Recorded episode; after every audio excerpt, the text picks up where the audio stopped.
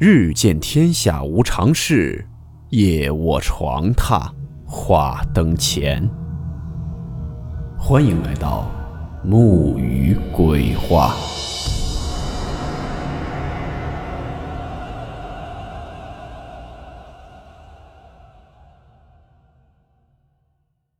今天这个故事是中国一起著名的真实灵异事件，事件名称。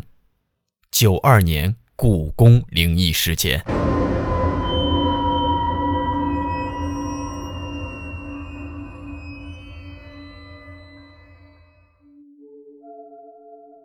如果你没去过故宫，那第一印象肯定是气势恢宏、浩然正气。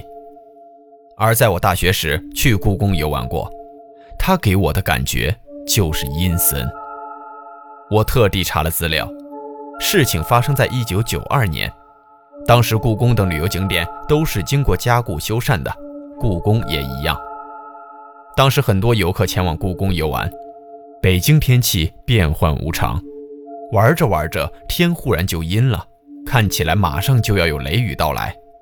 当时的几个游客就赶忙寻找可以避雨的地方，灵异事件就是那时候发生的。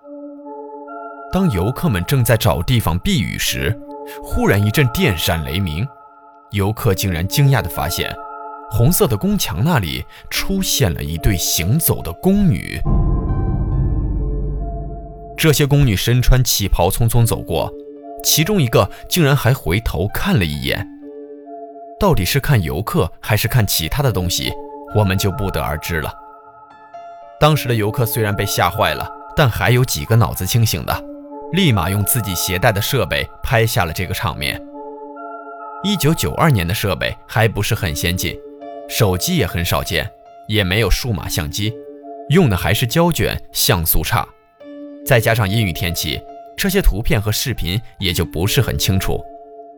事件刚发生时，网上还到处充斥着这些视频和照片，但现在已经看不到了。据说出于某些原因，都删掉了。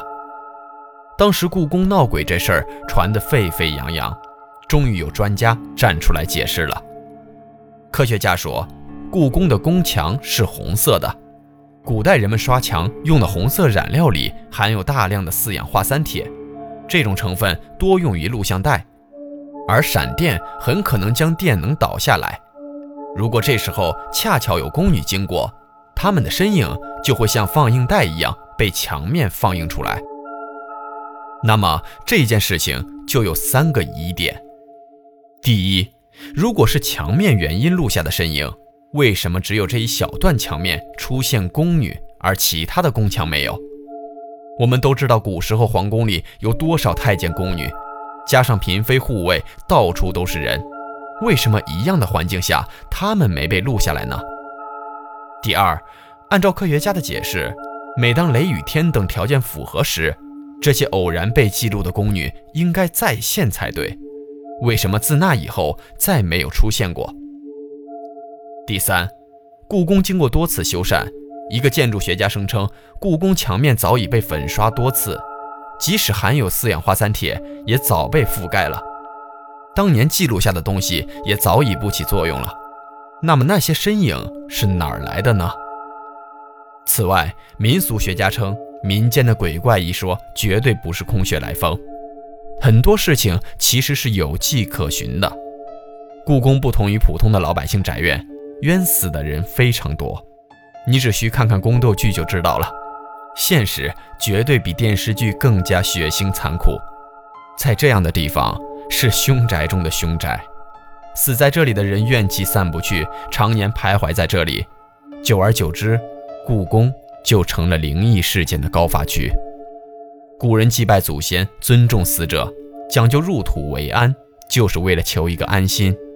但是入了故宫的那些人，一旦进入宫门，就再也出不来了，见不了自己的父母亲人，一生劳作本就可怜，偏偏还死不得好死，埋不得好埋，所以变成鬼魂，就长久地留在了故宫之中。